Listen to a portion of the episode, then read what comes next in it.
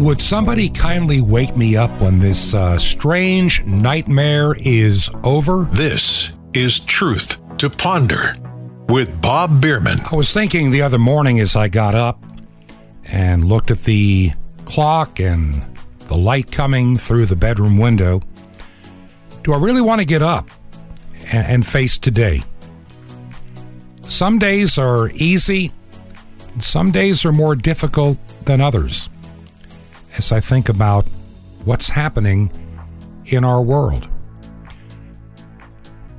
Sometime next week is going to be the one year anniversary of a phone call that I got out of the blue.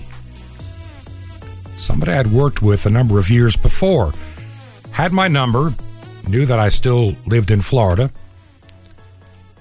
didn't know I also had a place up in Georgia, and asked me if I would consider coming out of retirement. Now, many of you know this who've listened to the program for any length of time or listened to your weekend show over the past five or so years. I started my career in broadcasting way back when we had turntables and tape machines and we actually played 45 RPM records. And AM radio was king. That's where I got my start. But since my childhood, I always had a fascination with the engineering side of the radio business. And by the later part of the 1970s, with some education under my belt, tech school and college, I moved to the engineering side of the business for a number of years. Also worked for a, a Bible college for about 14 years, building their entire network of radio stations. I really enjoyed it. Then I went into ministry. I just felt that call on my life, and I went back to school again during my time working at the college ended up in the ordained ministry by 1996. And for a number of years, I was a church pastor, but still, still working part time in radio to subsidize the income for my ministry. After my first wife passed away in 2004 from cancer, I went through a series of changes in my life and ultimately, for a time, got an unusual job I would never would have applied for or even thought existed. I was asked by a mutual friend to consider working for a county government. Because of my background in communications, I could be an asset as both a public information officer and take care of some technical things as well. And so I thought at that point in my life, I was just, for back, lack of a better word, needing something to do to give me purpose. My heart was just not fully back into wanting to be in ministry. And many of the radio doors that I, I could take, I just, just didn't feel that that's where I needed to be. And so I thought for a season, I'll do this job working in emergency management as a public information officer. Thought I'd do that for a year or two, but it, it became more than a year or two. And over time, I started to cross train in other aspects of emergency management, like planning, disaster planning, all the things that go into responding to a major event. And I found out I kind of had a knack for it and I developed a number of friendships in some of the major training exercises in which I participated. And that's why well, about a year ago I got this phone call out of the blue. If you remember a year ago, it was in January, we first started hearing about this virus in China. A lot of conflicting information, as you remember about this virus in China. We'd heard that it's not really contagious and nothing to worry about. But suddenly things are beginning to change. We're hearing about people getting very sick and even dying in China. And then it, there was an outbreak in Italy. And even doctors and, and healthcare workers were dying. All of a sudden, there was a huge concern about what could turn into a worldwide pandemic. And my friend, who now worked in a different state and a bigger county and city than he had been in before, was trying to get his whole team together to, to come up with a response plan for the county in which he now was the emergency manager. And he asked me if I would consider coming to where he was at to work. Didn't know how many days, weeks, or months it may last, but you know, he needed me at some point very soon. So my wife and I talked about it and and decided if if in in fact that they need me up there, I'll go. And we'll figure out what to do in terms of what my wife is doing. Well, we'll just kind of work it out. I get the phone call a little bit later in the month of February to start filling out all my paperwork as a vendor to work for this county. Did all that stuff, all the paperwork was done. And before the month of February was over, I was heading to our home in Georgia to pick up some equipment that I was going to need uh, for my extended stay where I was heading to farther north. For the next two and a half months, I lived in this hotel, this big luxury hotel, just a handful of people in it, all workers for the COVID 19 response for that county. Nobody was there to take care of our rooms. We had to kind of bring our own laundry in and out. And they would give us fresh sheets and towels. We had to change our own beds. No big deal. And so we started out, as I, I think I mentioned it earlier this week on, on the program, we started out realizing we had a major undertaking ahead of us. Because we didn't know at the end of February and the beginning of March where all this was going to lead. We were getting all kinds of webinars and studies and paperwork that the general public was not seeing about what this virus could or could not be or may be. There was a lot of uncertainty. And, and so a lot of things were never expressed to the public because we couldn't confirm or deny. These are just guesstimates. And you don't want to start a mass panic on incorrect information, but we had to prepare just in case some of the things we're being told were true. You remember by by the end of February, if you went to any grocery store or a Walmart or a Target, paper goods had vanished. People were in panic mode and starting to hoard items. I can remember I can remember going to a couple of stores when I got to the city in which I was going to be working and I saw this panic playing out. And wondering, you know, why do people respond the way they do? They're so woefully unprepared for many of the things that come along in life. And rather than be ready for something, they just respond in panic when something hits. We worked under the assumption by the time we got to the first week of March, we worked under the assumption, end of February, early March, that in this county that I was working, that between then, we're getting our first cases, our first one or two cases, to expect many more cases, and in our county, upwards of 3,000 people would die before the end of May. I mean, those were the numbers that 3,000 people could potentially die before the end of May.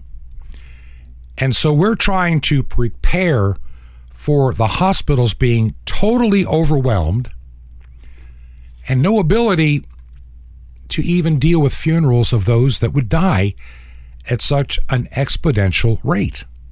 It would overwhelm the entire funeral home industry. What are we going to do? We spent a lot of money preparing for such inevitabilities. By the time we got to around the 7th or 8th of March, 11 months ago now, we started talking about this idea of a pause or two weeks or 15 days to flatten the curve. For the next 15 days, we're all going to just only essential people will go out. Everybody's going to stay at home. And we're going to try to just hang on and we're going to whip this thing. You remember that? 15 days, and 30, and 45, then 100, then 200, and 300 when you think about it now, in many places, to flatten the curve. We must have done an incredibly good job. Actually, we didn't, but we must have done an incredibly good job. Because by the time May rolled around, we didn't have 3,000 people die in that county. The best they could attribute by stretching the numbers a little bit, and I know that from the work that we did, that there were many questionable cases that were listed as COVID 19 deaths in our county that the medical examiner challenged. Knowing the health report prior to COVID 19 of some of the patients. Instead of 3,000, the best they came up with was 43 by that time. Climbed a little more beyond that. It's not 3,000. And it really wasn't because we locked everything down. You'd like to maybe believe that was true. But it wasn't. We weren't even wearing a whole bunch of masking back then. Nobody was wearing a. Very few people had a bandana on their face or or a paper mask they bought, you know, two for a dollar nineteen at Walmart. Nobody was doing any of this stuff. And as we got toward the spring and people started to come out and they eased the restrictions, the numbers just went down. And there was a little bit of an uptick in the summer, then a downtick, and then the fall comes, and we're all warned that we're going to, it's going to be really a bad fall and, and look for a really dark winter. It's going to be terrible. And here we are today with people like Fauci. Maybe two masks, maybe three masks will work. We have a vaccine, but it may not work either. But you need to take it. I am to the point of wanting to rip every hair out of my head from the stupidity that I'm hearing from people like the highest paid employee in the federal government, Dr. Fauci, who has changed his mind and move the goalpost literally a hundred times in a year. And he's still in charge. He doesn't know what he's talking about. When has he ever been right about anything? Never. You know it if you're honestly, if you're an honest and intellectual person, you know that nothing he's ever said has been really correct. Oh, we'll have a vaccine by 2022. It can't be done in a year. Well, whether you agree with the vaccine or not, I necessarily, I kind of don't, to be honest. I've got my reasons. Not that I'm such an expert, but I know how to find the experts and ask certain questions. The other problem that I've had with this virus do I believe it's deadly? Yeah, for some people. But we had everybody running around. We got people in their 30s and 40s wearing face masks and shields and gloves, and, and they got this horrified look in their face that they're going to die. They're just going to die if they get the virus. And you find out in the United States the average age of somebody that may succumb to the virus is 83. not 43, not 33, not 23. And then even the CDC back in the summer, boy, they got they got the folks at Twitter upset when they started talking about well, you know, 96% of those that died, 94%, let me get the number correct, 94% of those that died had many other life threatening issues going on in their life. Was doing a little research over the past couple of weeks. Didn't think I was going to talk about this today, but I just think that I need to get a few more facts out there so you can understand what to expect coming in the next several weeks. There is so much good information that has been buried by social media tyrants and for lack of a better word, you know, the the, the ministries of truth which you find in Twitter and Facebook. Let's be honest. Twitter and Facebook have their own version of the truth, and you either accept it or they shut you down. Jack Dorsey has got to be one of the worst human beings in the pla- on the planet. The man looks like a meth addict. He's a tyrant. He's a billionaire tyrant who decides who can can say what, even if it's truthful. He's got a version of the truth and and you can say, "But Bob, it's a private company." To a degree I agree with you, except for one thing. They're living off special exemptions that a newspaper or other forums don't have. They're pretending to be both a forum and a publisher, thus you can't sue them when they do something wrong. Understand the rules real quick. Let me just take 30 seconds to throw this out at you.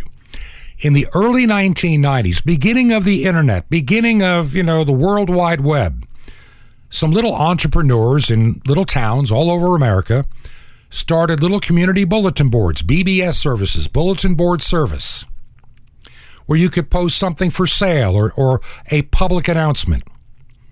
Now, these were new ventures, there was no real money in them, and you could lose everything if you made a mistake, like getting sued. Let's say you had a little bulletin board site and somebody posts something about their ex husband or ex wife that's not true and it's nasty. Well, the idea of the protections were to keep these little tiny businesses from being sued out of existence because of something somebody else said. They were protected.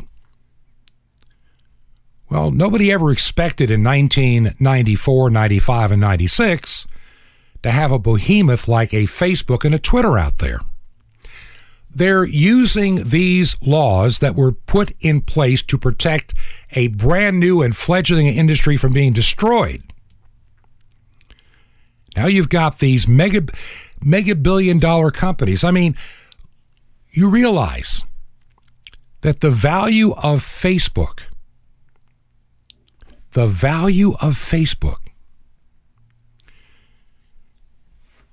the number is astronomical. Currently, Facebook is worth about 730, ready for this? Billion with a B. 730 billion with a B dollars. With a market cap of 775 billion with a B dollars. That means they are worth $100 for every man, woman, and child on the face of the planet. Name me any company worth that much. A hundred dollars for every man, woman, and child on the planet. Yet they run around with these silly protections because, well, they like them. They are now in a position of ultimate elitist power. They decide the narrative because they have so many people, so many people are on their platform. Worldwide, I might add. And they laugh all the way to the bank selling your data to any company that wants to make a bid. Yeah, Facebook is a free service to use, and anytime somebody sends you some silly email, ooh, beginning next week they're going to start charging. No, they're not. They're making so much money selling your data, your buying trends, your personal information. They collect it, you willingly put it in there, they own it, and they sell it. And that's why they're worth 730 billion with a B dollars. It's a lot of money. Like I say, $100 for every man, woman, and child on the, on the planet, even including all the most impoverished nations and places without internet. Imagine if you just figure the United States, Canada, and Europe, then it's worth, you know, four or five hundred dollars per person.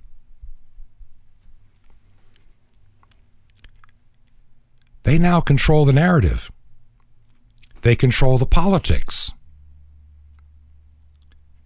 Don't think that the influence that Facebook and Twitter has had in recent years to influence elections is not there. They have incredible power, and many people do not understand it.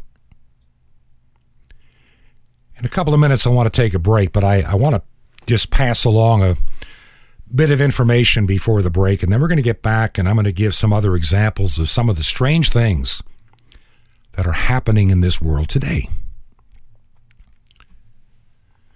If you're listening to this program, it's Thursday, and if everything is working as planned, we record this just a little in advance of the time it has to air.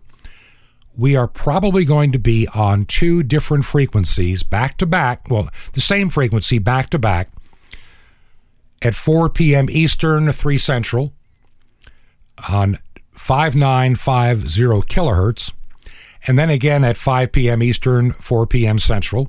Same program back to back on 5950 kilohertz. And we're going to try to find out which one of these times and frequencies work better. Depending on the time of the year, these frequencies do better than they do at other times. So we're thinking about giving this a try for a couple of days. And then Monday, if it's on at 5 Eastern instead of 4, you'll know why. Because we figured out which was better. And hopefully, I can give you an indication on the Friday program the preliminary results and what you may expect. We might go ahead and do a couple of more days next week and then let you know which one we're going to stick with. Just want to let those that listen by shortwave to know there may be a, a few little changes coming over the days and, and weeks ahead. While this show is a podcast, my heart tells me it needs to remain on shortwave radio.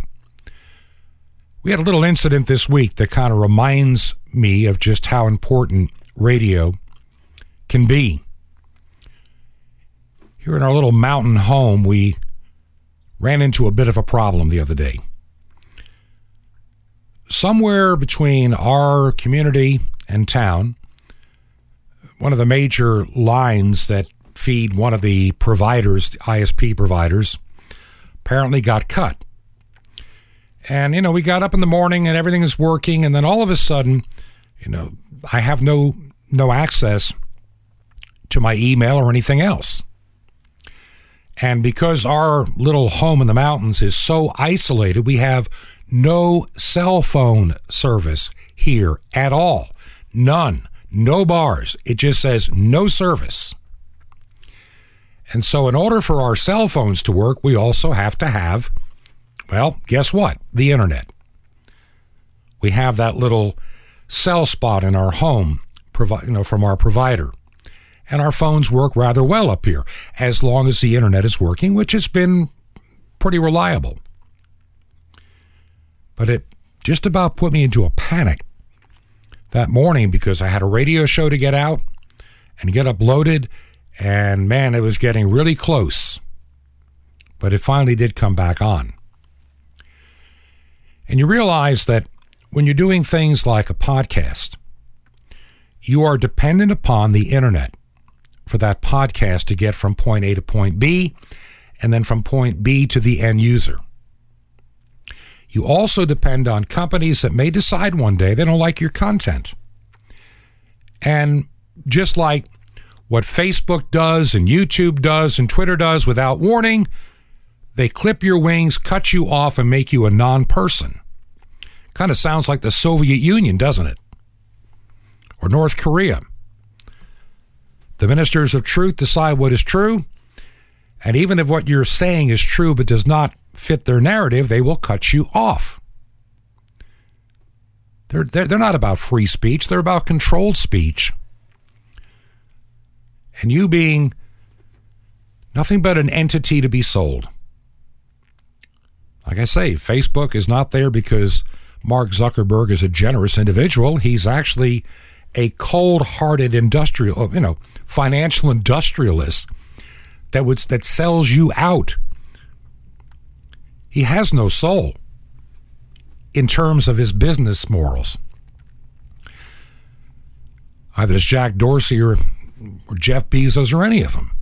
Now that Jeff Bezos is stepping aside, the guy taking over is the guy that kicked Parler off.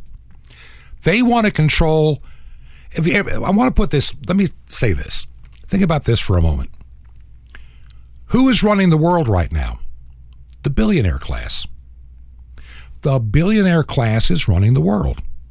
It's the Jack Dorseys, the Mark Zuckerbergs, and be honest, Bill Gates, others, many others all billionaires with a B. They travel in their private jets and they own governments like, you know, you and I own a pair of shoes. I'm just going to come out and say it. You can disagree or you can agree. I think these tech tyrants currently own half of the Senate, the Congress, and the presidency right now of the United States. They probably own many of the other governments around the world too that do their bidding. You, my friend, are just a commodity. You, my friend, are just a source of increased revenue. I mean, once you own billions of dollars, how much more do you need? At that point, it becomes a power trip. You know it, and I know it. Do you believe in the work that we're trying to do here with this program, Truth to Ponder? I plan on having some guests on in the near future to talk about the state of our world and the things we can do. I said when I started the program, you know, wake me up when the nightmare's over. But I realize when I get up in the morning, yeah, the nightmare's still there. We still have the same talking heads. We still have the same issues, the same problems, the same things we're going to have to face in this world. They're still going to be there. Then you have a lot of the prophets of doom that are saying, oh, this must be the great tribulation. Well, I don't know if it is or isn't. And it really doesn't matter if it is or isn't. Maybe for Americans, it's the first time of any kind of spiritual tribulation they've ever had to face. And I've been praying a lot about that.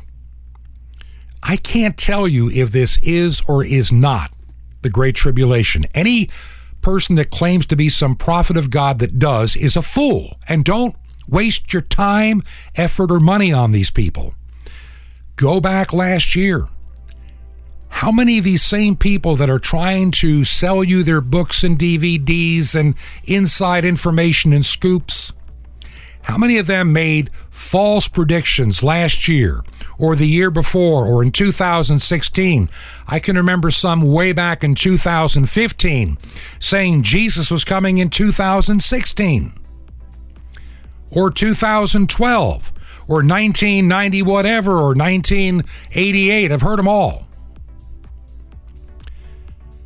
But there is one thing I can tell you with 100% certainty that the United States is entering a period of tribulation and persecution. And I can hear somebody right now, no, Bob, it's not going to be that way. Well, when I get back after the break, I'm going to give you some examples of the little bits of persecution and where it's all leading, then you can judge for yourself. If you believe in the work we're doing, why not visit the website truth, the number two ponder.com, truth, the number two ponder.com. And if you want to support this ministry, you can do it from there, from the website, or if you prefer to write by U.S. mail, you can make a check payable to Ancient Word Radio. Let me say that again Ancient Word Radio. And our address here for Truth to Ponder is 21 Berkshire, B E R K S H I R E, 21 Berkshire Lane in the city of Sky Valley, two words, Sky Valley, Georgia, 30537. Now, let me do that address again. I know I forgot a little piece of it. 21 Berkshire Lane, and you have to add this number. I keep forgetting sometimes. Number 263. Even though the 21 is actually a physical address for us, most of our mail will come to a community little P.O. box center, and it makes it easier for the mail lady because we're so scattered out. It would take a month of Sundays to drive to just a few hundred homes that are way out here in the boonies. And so you have to add that number 263. So 21 Berkshire Lane, number 263 in Sky Valley, Georgia, zip code 30537. And anything you give, none of it goes to me. All of it goes to cover the airtime at WRMI and also at KVOH. And as God provides, maybe some other outlets as well. We'll just kind of take that in stride. We're going to take a break and we shall return. This is Truth to Ponder with Bob Bierman. Leaning on your beloved. Shalom Aleichem. This is the nice Jewish boy, Jonathan Cahn, your Jewish connection, bringing you the riches of your Jewish roots in Jesus. Now get your pen out as fast as you can so you don't miss out on receiving a special free gift you're going to get and love in a moment. Now, in the last chapter of the Song of Solomon, it says in Hebrew, Mi zot Allah min hamidbar mit ra peket al doda. Who is this who comes up from the wilderness leaning on her beloved? What a beautiful picture. An ancient Hebrew bride coming up from the wilderness, leaning her head, her head leaning on her beloved bridegroom's shoulder. Now, the wonderful thing is this the Song of Solomon is a spiritual allegory. When it speaks of the bride, it's talking about you.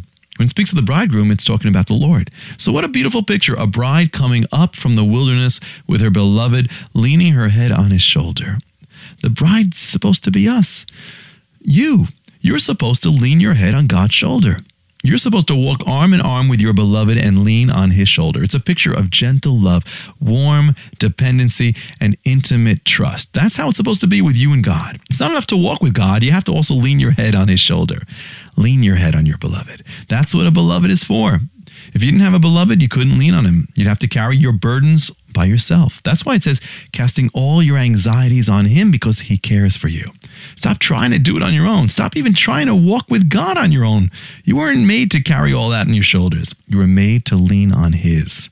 Because you too are meant to come up and out of your wilderness, but it all begins when you lay your burdens down and you begin leaning on the everlasting shoulders of your beloved. Want more? Ask for the song of the resurrection. Now, how'd you like to receive something so awesome? It's been hidden for 2,000 years, never before been revealed? You can. The awesome, unprecedented mystery of the temple doors. You'll love it, and Sapphire is guaranteed to help you become strong and victorious in God. How do you get all these free gifts? Easy. Just remember Jesus' Hebrew name, Yeshua, and dial it. That's all you do. Just dial 1 800 Yeshua 1. You'll be blessed, but call now 1 800 Y E S H U A 1. Now, I invite you to join with me in bringing salvation back to God's ancient nation, Israel, and all the unreached peoples on five continents with over a billion people. Just call now 1 800 Yeshua 1. That's Y E S H U A 1. Or write me direct, The Nice Jewish Boy, at Box 1111, Lodi, New Jersey 07644. It's a Nice Jewish Boy, Box 1111, Lodi, L O D I, New Jersey 07644. Well, till next time, this is Jonathan Cahn saying Shalom Aleichem, peace be to you, my friend, in Messiah Or HaOlam, the light of the world.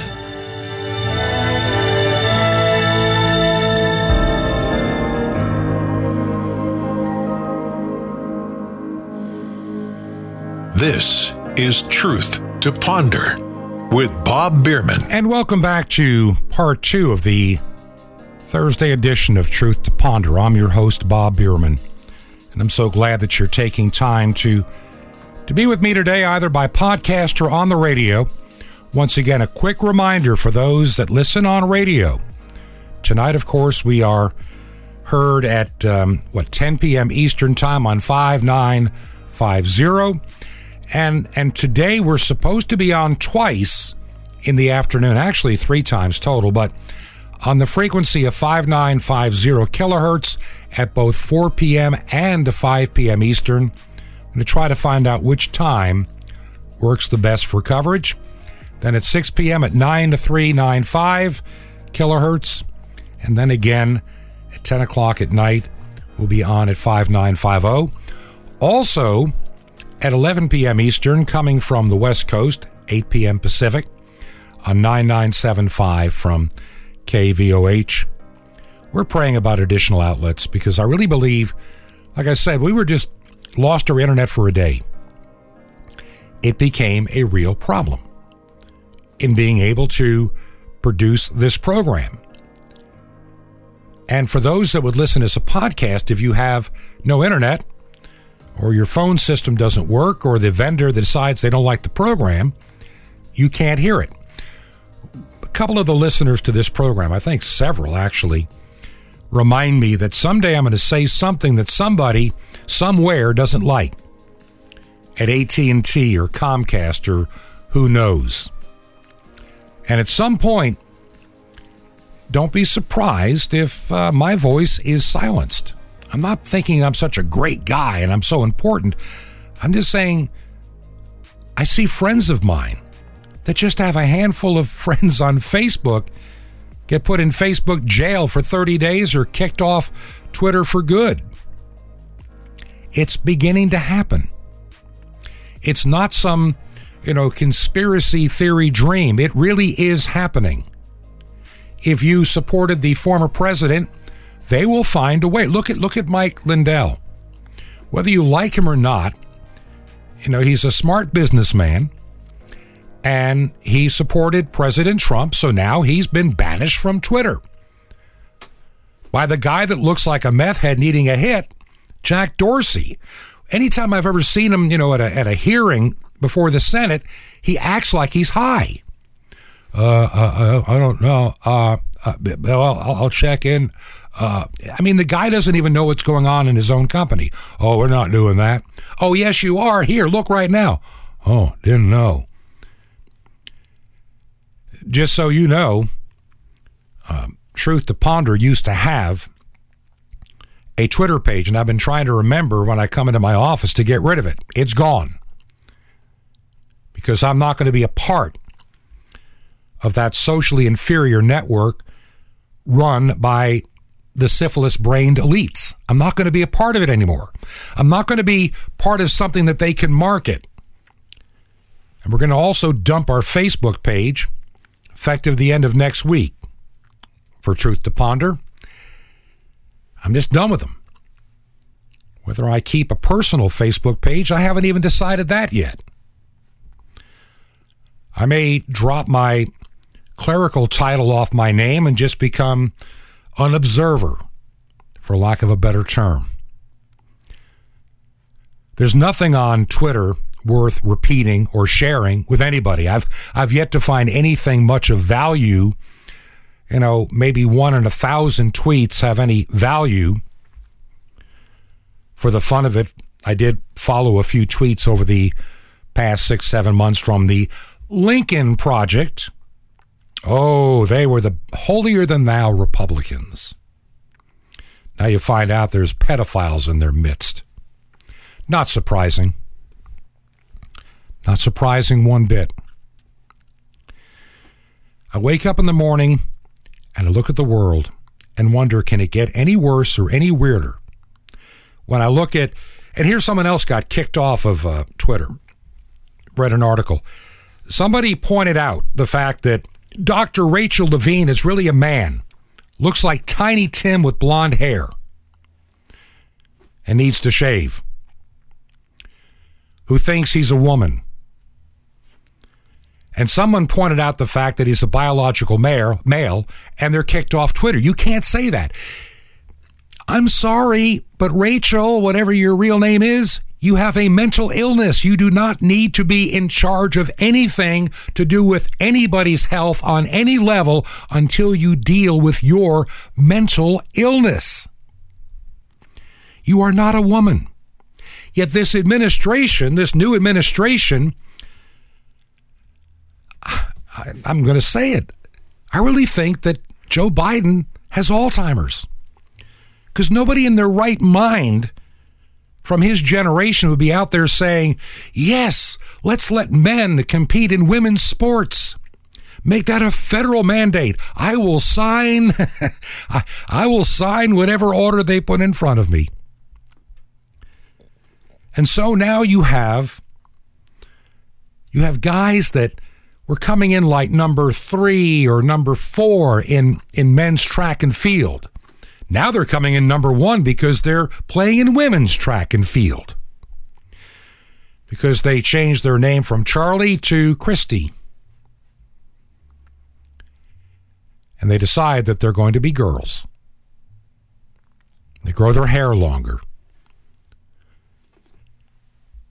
There's something inherently wrong with trying to normalize that kind of behavior and thinking that it's totally all right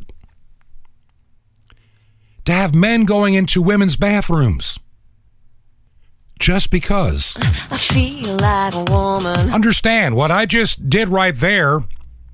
If uh, they ever notice it, would have gotten me kicked off of Twitter anyway and probably suspended from Facebook. So so why waste my time making billionaires wealthier and give them more influence over my life and even this radio program? I'm not going to do it. I look at at some of these picks for the cabinet for the president of the United States and it seems like you've got to be you got to be out there you got to be different. You've got to be woke. You've got to be into everything that is abnormal and literally reprobate. If you do that, you move up real quick. I can remember back earlier in the pandemic last year when the idea what can the president do when it comes to this virus you had many governors saying, "Well, you can't make mandates. You can't do this. You you don't have that kind of authority." Letter from a friend of mine. I'm not going to say where, but let's just say he lives in a city and he had to take public transportation uh, to the downtown part of his his region. And on the PA speakers, and you can imagine this is everywhere, effective February 1st, everybody must wear a face covering as per federal law. Really? A face covering as per federal law. It's a mandate. It's a mandate. All transportation, I don't care if it's Uber, a taxi cab, airplane or bus or train or subway, face covering. And do they really work? For every for every thing ever published saying that they do work or might work or could work. Now, I mean, well, of course, if you wear two, three, or 10 or 20, it, maybe it'll work. Of course, if you wear enough of them, you can't breathe and you'll die anyway. Or you'll get your lungs filled with nothing but bacteria and CO2. We don't talk about that part. Oh, no, no, that doesn't happen. Yet I see people wearing face masks and face shields and gloves and goggles. We've never done anything like this before for a virus. I was watching a video somebody shared with me the other day. And this is a a medical doctor. Now, we're not talking some off the wall quack or something like that that's been discredited for things they've done. This is somebody that has been practicing medicine, oh, for several decades probably since like the early part of the 1980s. So we're talking roughly 30 years of medical experience with a successful practice. And this particular doctor was talking about all the things that we were doing in the beginning of the pandemic, all of which, by the way, all of which makes perfect sense, at least with what little we knew. And trust me, I was there. I was watching the briefings, things you didn't even see because of my position in emergency management. The speculation, the possibility, prepare for. We don't know. We'll let you know more as we as we learn. This was all new territory. And I took my job seriously in trying to keep the media and the public informed and in helping to try to find places for temporary morgues and hospital rooms that we were told we would need, which we never did. This doctor said that during the early part of the virus, when her practice was essentially locked down, she said, you know, nothing else better to do but do some research.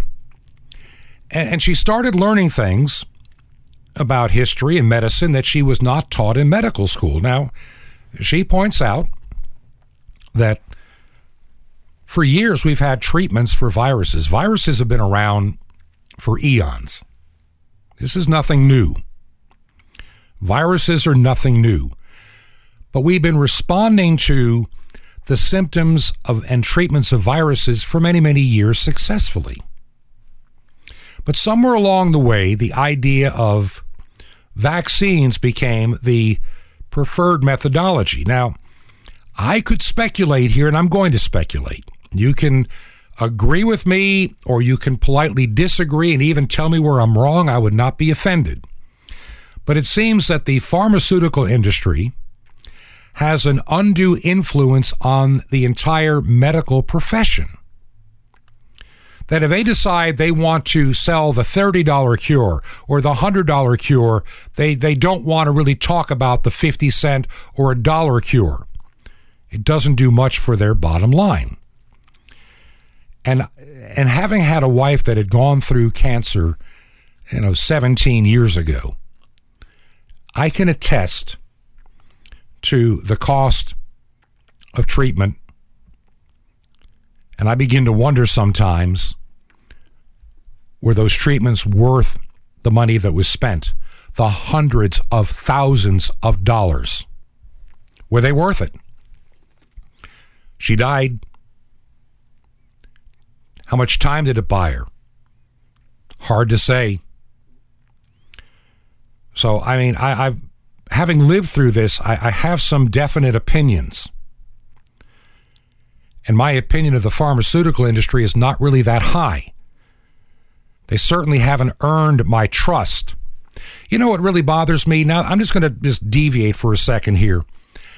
One of the things that really bothers me are all these commercials on TV for the new wonder drug. Talk to your doctor about whatever it is. Whatever it is, we'll do this, that, and the other for you. Talk to your doctor. Talk to your doctor. Find out more about whatever it is. The new wonder drug. And then you have this rapid fire voice rattling off, or better yet, on TV, it's different. They don't even really have to say all the things that'll kill you. They just kind of, you know, throw it up there on the screen, or they say it so quietly or quickly you know, the fact that this can deform you, kill you, destroy you, ruin organs, make you go blind, or whatever, all the side effects. Stop taking whatever it is if you feel a swelling in your throat or your tongue, or you know what I'm talking about. Then you find out that this new drug, whatever it is, oh, it's only $300 a month by prescription only. So talk to your doctor about whatever it is. You know, to me, it's hard to make a bona fide medical decision if you're not really a doctor and you don't know as much as you think you might know based upon a well produced, well choreographed commercial with a catchy tune and little catchy, you know, sometimes even catchy cartoon characters talking to the person. That's not the way I want to make a medical decision.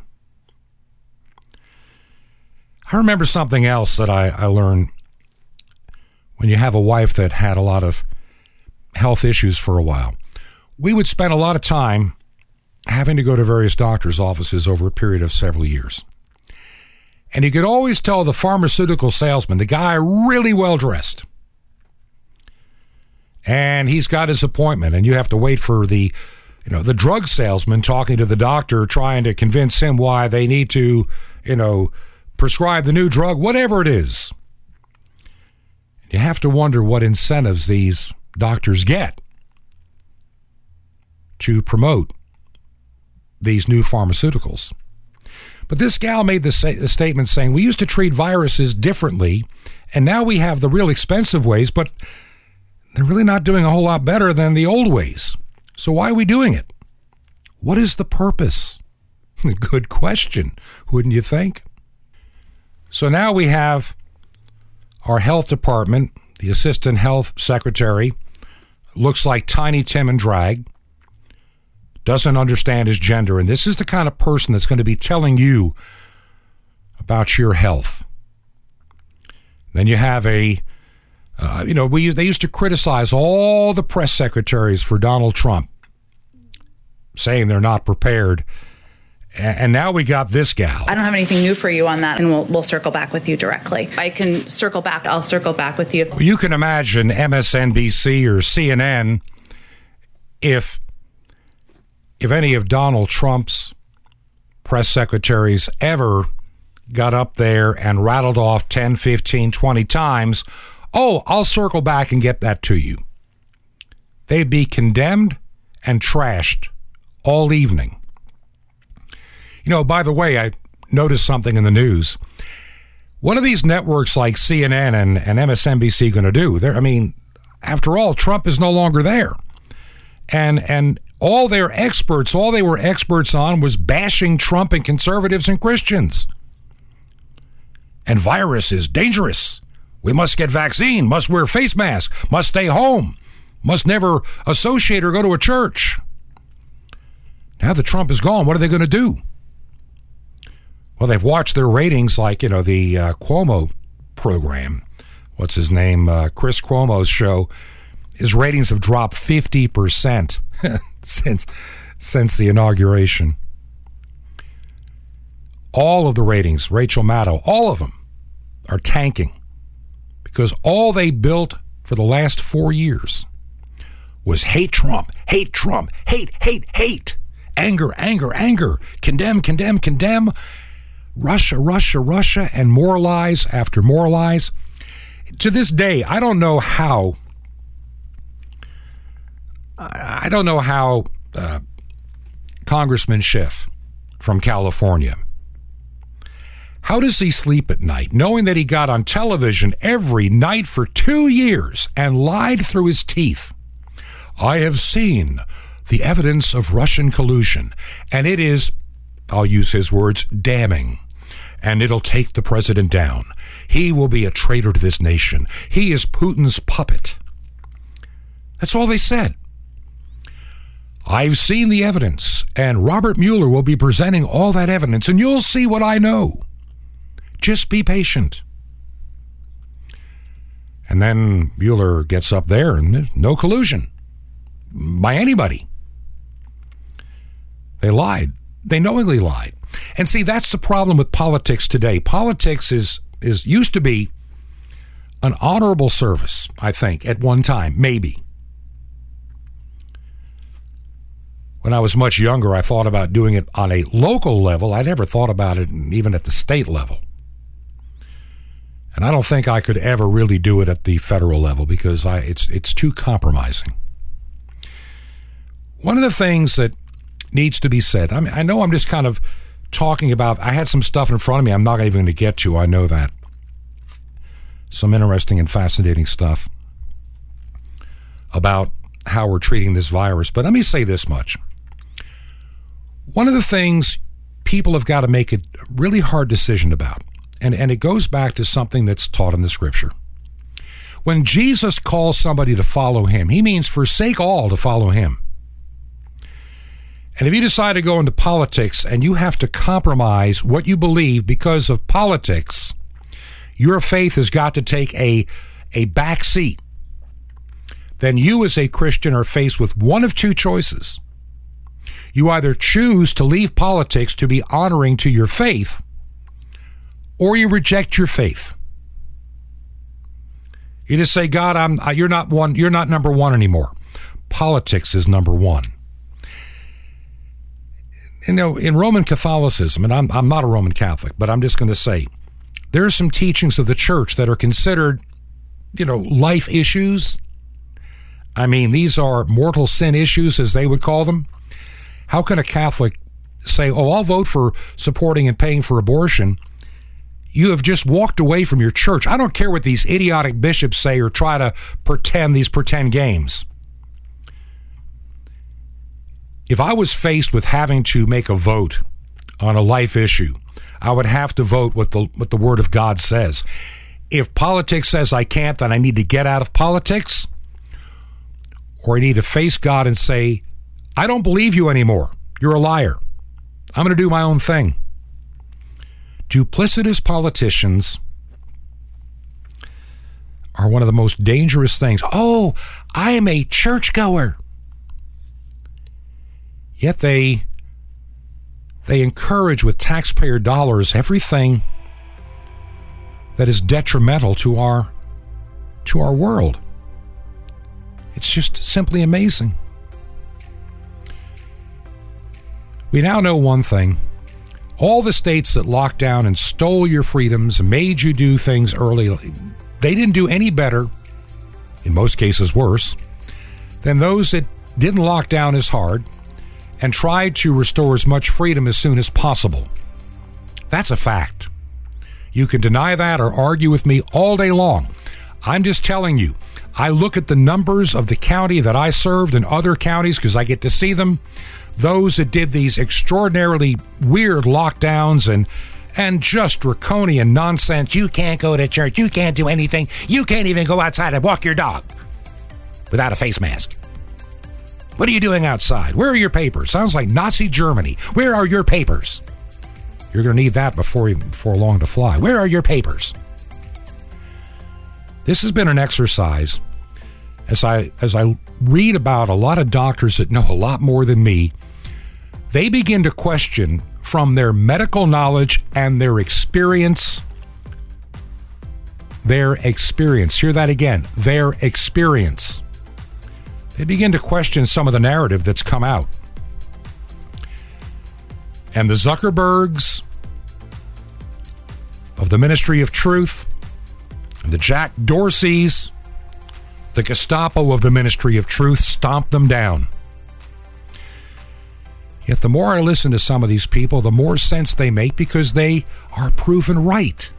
Old Scottish saying, Fool me once, shame on you. Fool me twice, shame on me. If you believe in the work we're doing here, would you go to the website, truth, the number two, ponder.com? Truth, the number two, ponder.com. If you can help support it, you can do it from the website or make a check to Ancient Word Radio. You can mail it to 21 Berkshire, B E R K S H I R E, 21 Berkshire Lane, number 263, in the city of Sky Valley, Georgia, 30537. 21 Berkshire Lane, number 263, Sky Valley, Georgia, and the zip code 30537. This has been Truth to Ponder with Bob Bierman. To find out more, visit our website, truth, the number two, and the word ponder.com. That's truth, the number two, ponder.com. Truth to ponder, shining the light of truth in a darkening world.